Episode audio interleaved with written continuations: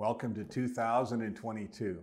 I know we are all hoping that in 2022 we can get life back the way we used to have it. I think of the Israelites in exile and in captivity, perhaps every year, hoping that this new year will be the year of deliverance, the year of getting out from under bondage.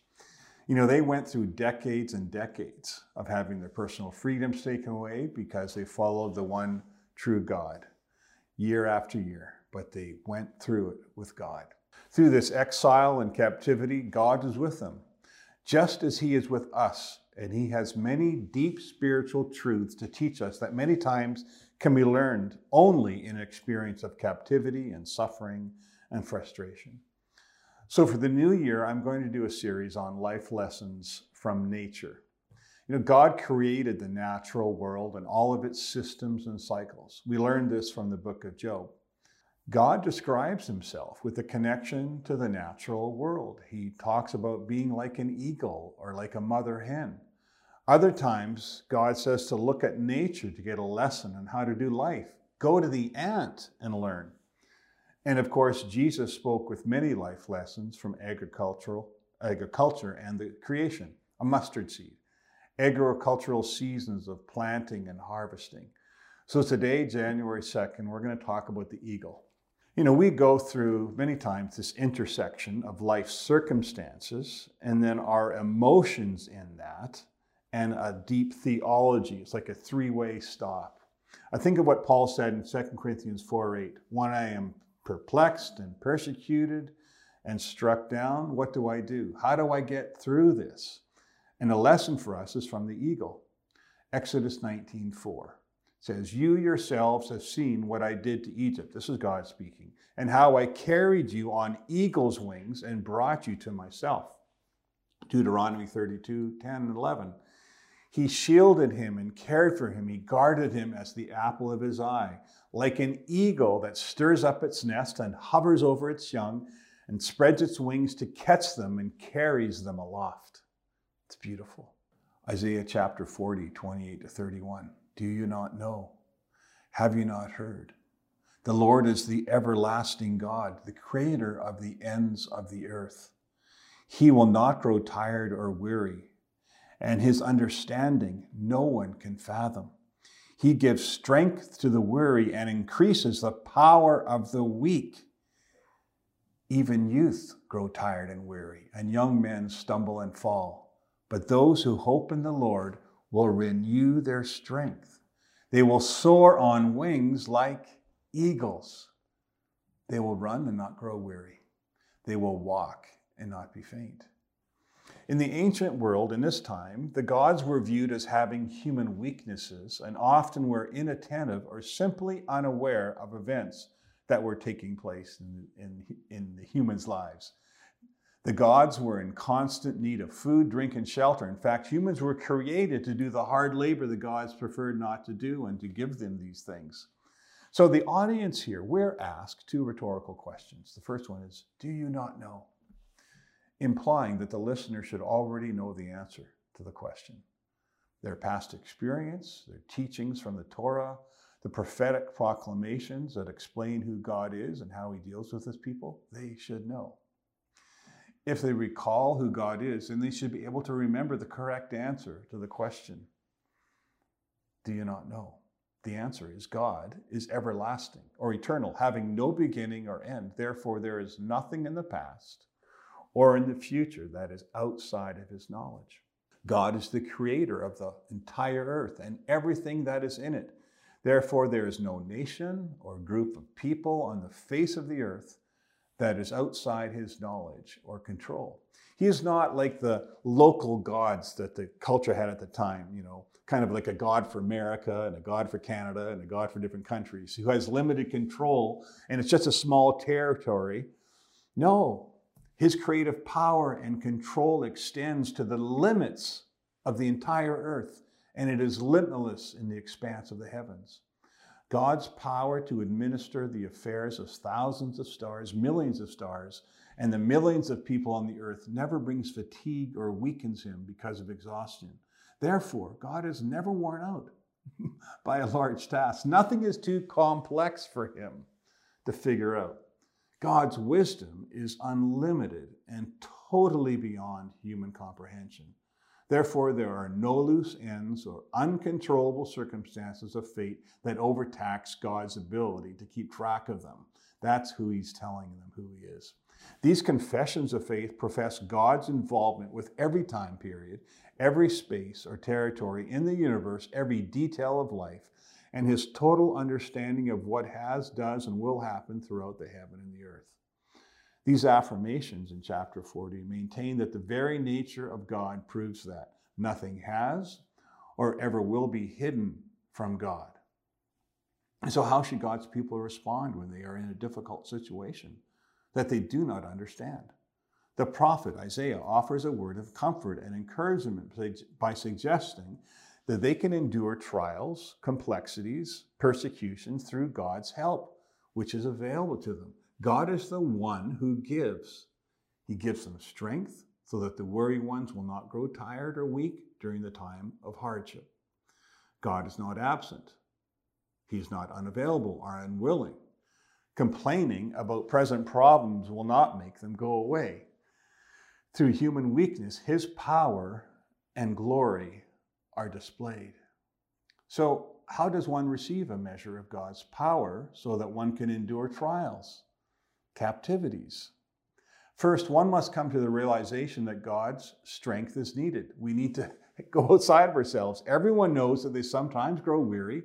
Even young, energetic overachievers burn out if they work too long or too hard. The best and the brightest of all humans are not immune to failure. The choicest and best trained military recruits can't go on forever. And second, in chapter 40, verse 31, it says we overcome these things. We go into God's strength by finding hope in the Lord. We've talked about that over Christmas. Strength is available to replace, exchange, renew those who are worn out.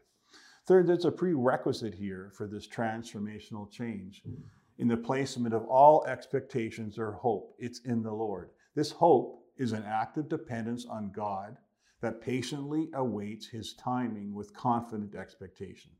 This trust in God will replace any false leaning on our own strength. Placing hope in God implies that a spiritual bond exists that allows people to admit their own helplessness and to commit their needs completely into the hands of His strong power. This act of trust will enable God to replace human weakness with the powerful metaphorical soaring wings of an eagle. Their weary legs will be transformed into strong legs that run fast. The fainting person will be able to walk. Trust enables people to walk the weary path. When trials and doubts arise, the people of God today must return to the foundation of their faith, the character of God that is revealed in Scripture. In particular, here, here how he talks about being like an eagle. It pictures a great God who is worthy of trust. We can go through life and not grow weary and not faint, but that doesn't happen very often. Now, this metaphor is good for us. Similes compare one thing to another, but make the comparison explicit by saying like or as, like eagles. God is not an eagle, like an eagle. The Bible uses imagery to convey truths about God. So when we encounter an image like an eagle, we need to ask two questions what is the literal picture? And then what does this literal picture, this image, evoke? Example Isaiah 40 11, it says, God tends his flock like a shepherd. He carries them close to his heart, gently leading them. We get a picture in our, in our mind of a human shepherd and it conveys truth. And so here we have an image of physical power, the soaring of an eagle, and it is connected to our soul, our inner person. So, knowing certain truths about God can change our inner truths, our inner truth about ourselves and who we are. Do you not know? Have you not heard? We will soar on wings as eagles. What is the image and what does it imply? God is telling us previously He is the eagle, but He's saying we will be like an eagle in His strength and our trust of Him. You don't have to worry, have doubt, anger, bitterness, envy, rage, fret. You can soar like an eagle because of your trust in God. So, eagle, beautiful reference.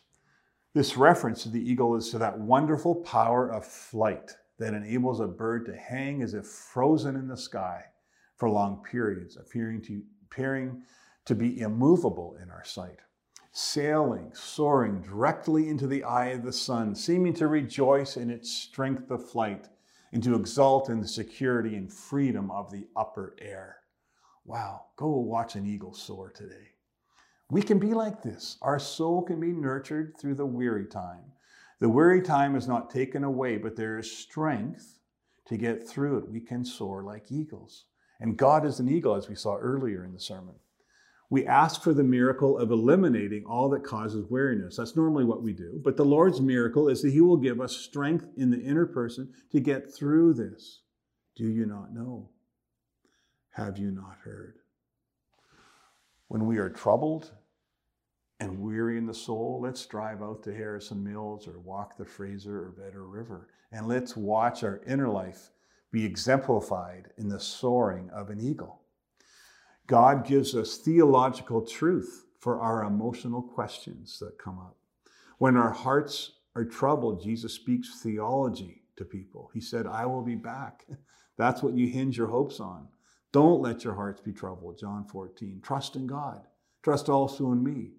In my Father's house are many rooms. If it were not so, I would have told you, I'm going there to prepare a place for you. And if I go and prepare a place for you, I will come back and take you to be with me, that you also may be where I am. You know the way to the place where I'm going. This is to eternal life. So we can soar like eagles in the meantime. We can have peace because Jesus gives us peace. We don't have to have our hearts troubled because we can soar like eagles in the power of God. Do you not know? Have you not heard? So we wait on the Lord, it says. Waiting is associated with patience, submission, dependence, and contentment with less than ideal circumstances. Oh, we try to run from that. A venture in faith and trust in God rather than faith and trust in human means. We need to go after God for this. Physical strength is insufficient to ward off spiritual and inner fatigue and weariness. Waiting makes us still but not inactive. There are things that are, are known and have been said. So he tells us, Do you not know? Have you not heard? We're here this morning because we understand that there is more to know, more to hear, more to get, more to live out. And so we come to church, we read the Bible, we go to a small group, we listen to God's word, and hope will start coming up through us, and we can soar like eagles. For the most part, you and I are willing. We want to do what is right, but we lack the discipline or power to say no and throw off everything that hinders and the sin that so easily entangles us. Trouble and persecution hinder us. COVID hinders us. Worries of this life, the deceitfulness of wealth, riches and pleasures choke out this word that we wait on. We don't hear it anymore. We don't have patience and perseverance to keep hearing it. The good news message is not just about forgiveness of sins, but it's about newness of life. That's what it means to soar on wings like eagles. We wait in hope in the Lord. Strength will rise as we wait upon the Lord. So, how do we soar? It's a personal responsibility we have, it's a discipline we have. Knowledge and growth are not automatic. Number one, you got to get up. you got to get up and wait on God. It takes effort and time. Let's look at the life of Jesus. Very early in the morning, he got up to a solitary place, withdrew to lonely places, and prayed.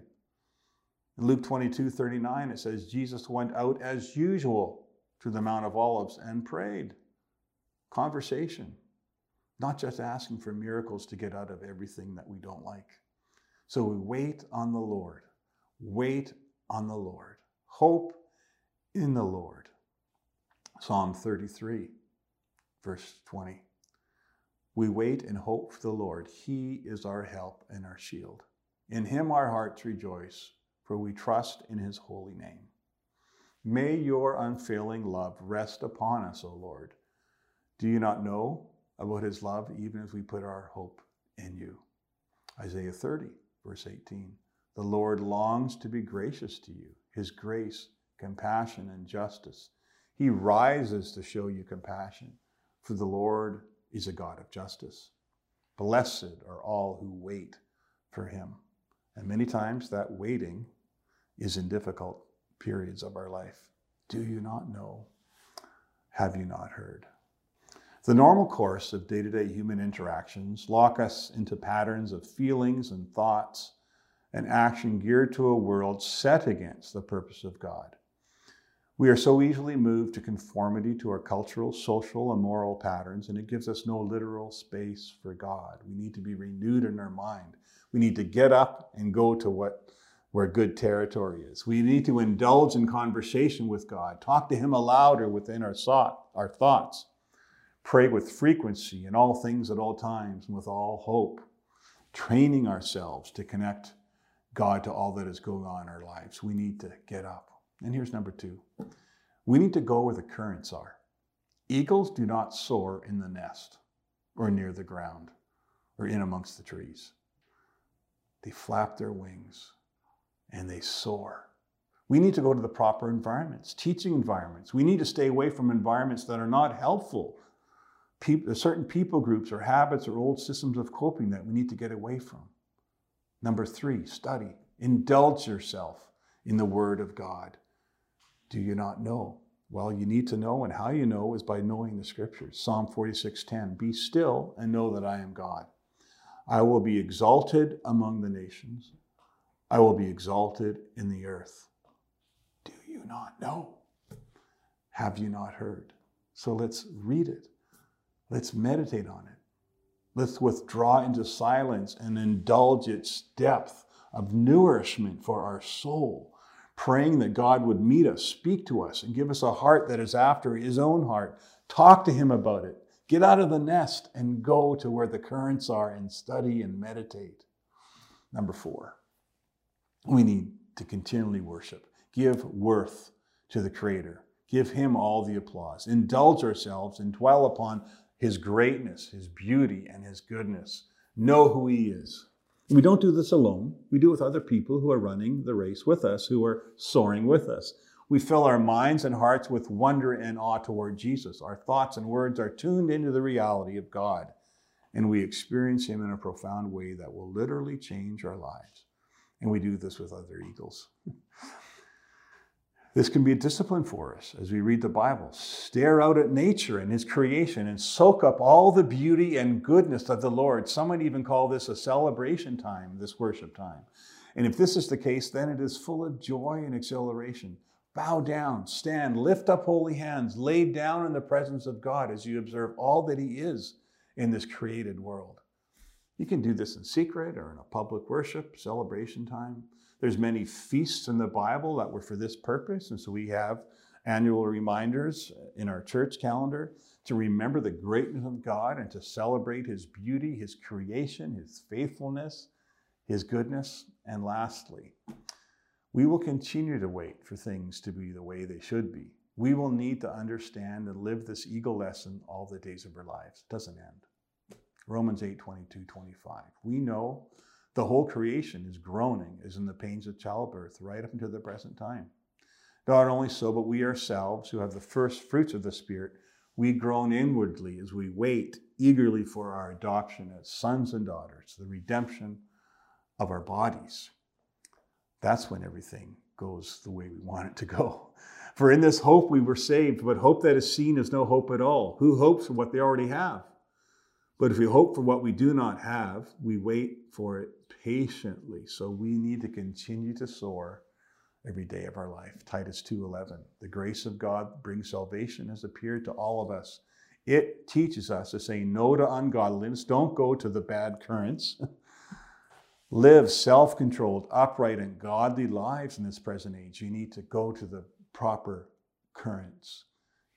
We are waiting. We wait for the appearing of our great God and Savior Jesus Christ. He redeems us. We need to be understanding what it means to soar like an eagle. Get up, get out of the nest, start moving toward the sky. And the promise is that your strength will be renewed. You will not grow weary, you will not faint. When God speaks, listen. This is fully connected to the highest level of fellowship with God. Be completely honest with God as you talk to Him.